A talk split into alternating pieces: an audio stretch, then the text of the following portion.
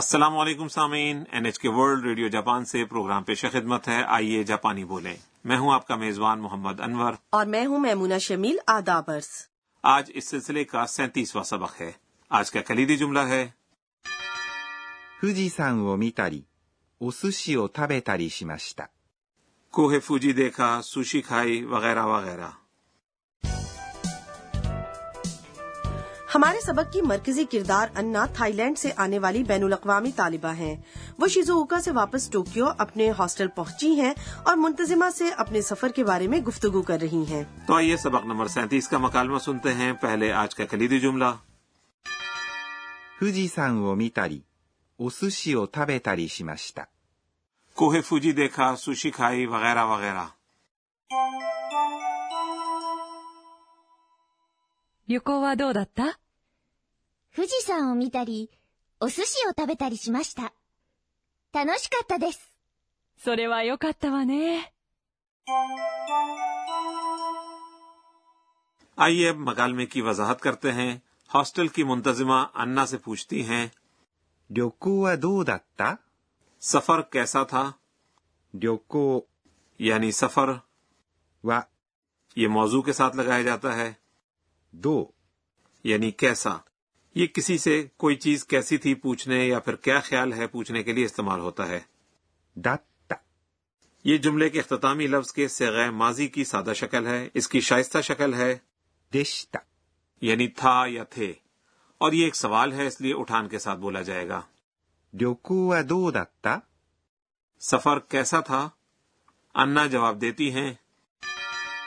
富士山を見たり、お寿司を食べたりしました。 میں نے کوہ فوجی کی سیر کی اور سوشی کھائی وغیرہ وغیرہ یہ آج کا کلیدی جملہ ہے اس جملے میں دو بار تاری آیا ہے جی بالکل میمونا آپ کا مشاہدہ کافی اچھا ہے たり、 یہ لفظ کئی چیزوں میں سے ایک دو مثالیں دیتے وقت استعمال کیا جاتا ہے انا یہاں اپنے شیزوکا کے سفر میں کیے گئے کاموں میں سے دو مثالیں بتا رہی ہیں یعنی کوہ فوجی دیکھنا اور سوشی کھانا اچھا اس لیے آپ نے ترجمہ کرتے وقت آخر میں وغیرہ وغیرہ کہا جی 富士山 اس کا مطلب ہے کوہ فوجی を یہ مفول کے ساتھ آتا ہے اس کے بعد فعل ہے 見ます。 یعنی دیکھنا اس کی تا شکل ہوگی 見た。 تاری شکل بنانے کے لیے اس کے بعد ری لگا کر یہ بنے گا 見たり、 یعنی میتا کے بعد صرف ری لگا کر ہم میتاری بنا سکتے ہیں جی بالکل اور اگلے حصے میں بھی یہی اصول ہے お寿司を食べたり、お寿司、 سرکے والے چاول کا ایک چکور پیڑا سا بنا کر اس کے اوپر کچی مچھلی وغیرہ کا ایک ٹکڑا رکھا جاتا ہے اسے سوشی کہتے ہیں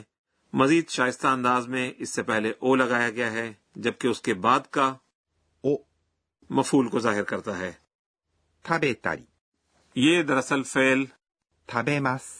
یعنی کھانا کی تا شکل 食べた。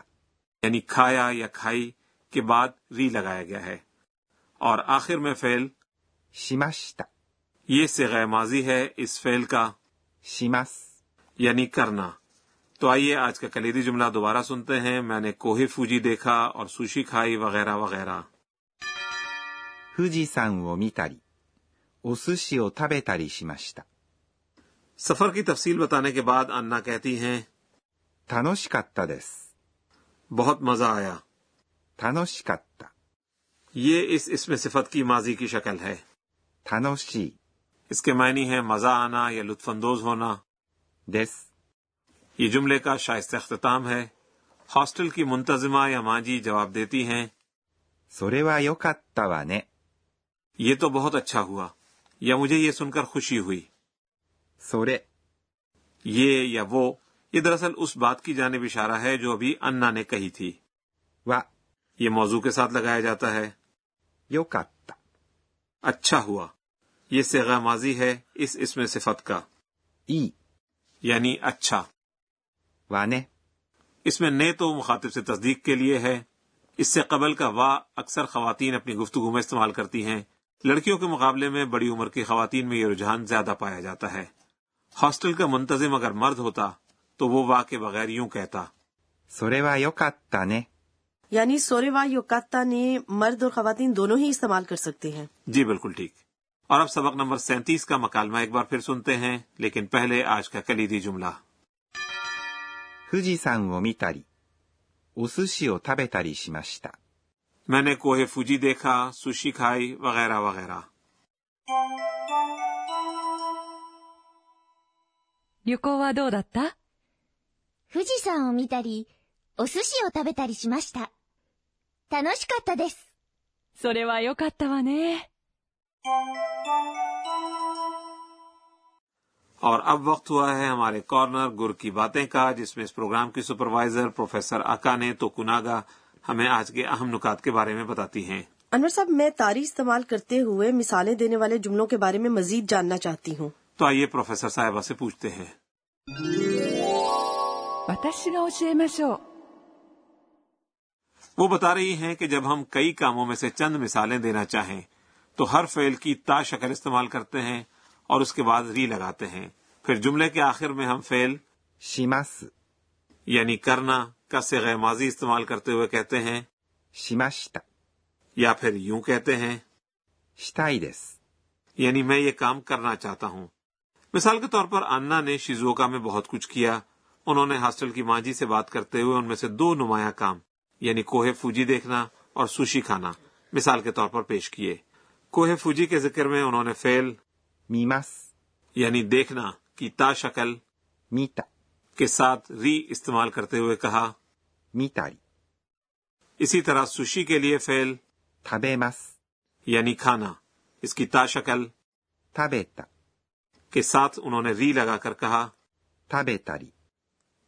تو میں نے کوہ فوجی دیکھا سوشی کھائی وغیرہ وغیرہ کے لیے یہ جملہ بنا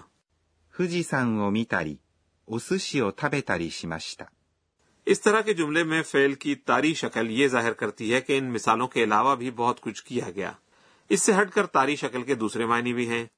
خصوصاً جب بالکل متضاد افعال تاری شکل کے ساتھ استعمال کیے جائیں تو اس کا مطلب ہوتا ہے کہ میں ایسا بھی کرتا ہوں اور ویسا بھی مثلا 行ったり来たりします。 یعنی میں آتا جاتا رہتا ہوں つけたり消したりします。 چلاتا اور بند کرتا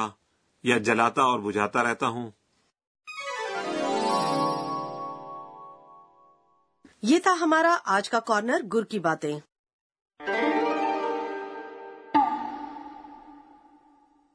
اب وقت ہوا ہے ہمارے کارنر صوتی الفاظ کا اس میں ہم آوازوں یا رویوں کی عکاسی کرنے والی صوتی تراکیب متعارف کرواتے ہیں آج کا موضوع تھکاوٹ ہے ヘトヘト、 یہ تو سن کر ہی لگتا ہے کہ بہت زیادہ تھکاوٹ کا اظہار ہے جی بالکل یہ الفاظ واقعی بہت زیادہ تھکاوٹ کے اظہار کے لیے ہی استعمال ہوتے ہیں ヘトヘト、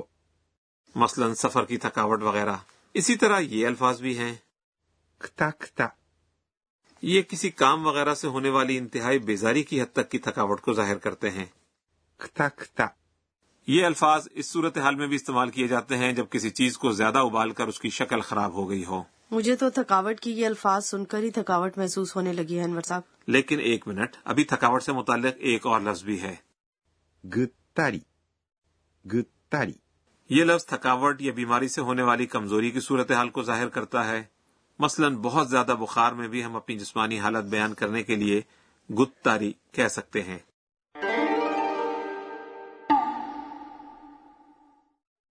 آج کے صوتی الفاظ کے کارنر میں ہم نے یہ الفاظ متعارف کروائے ヘトヘト、くたくた、ぐったり、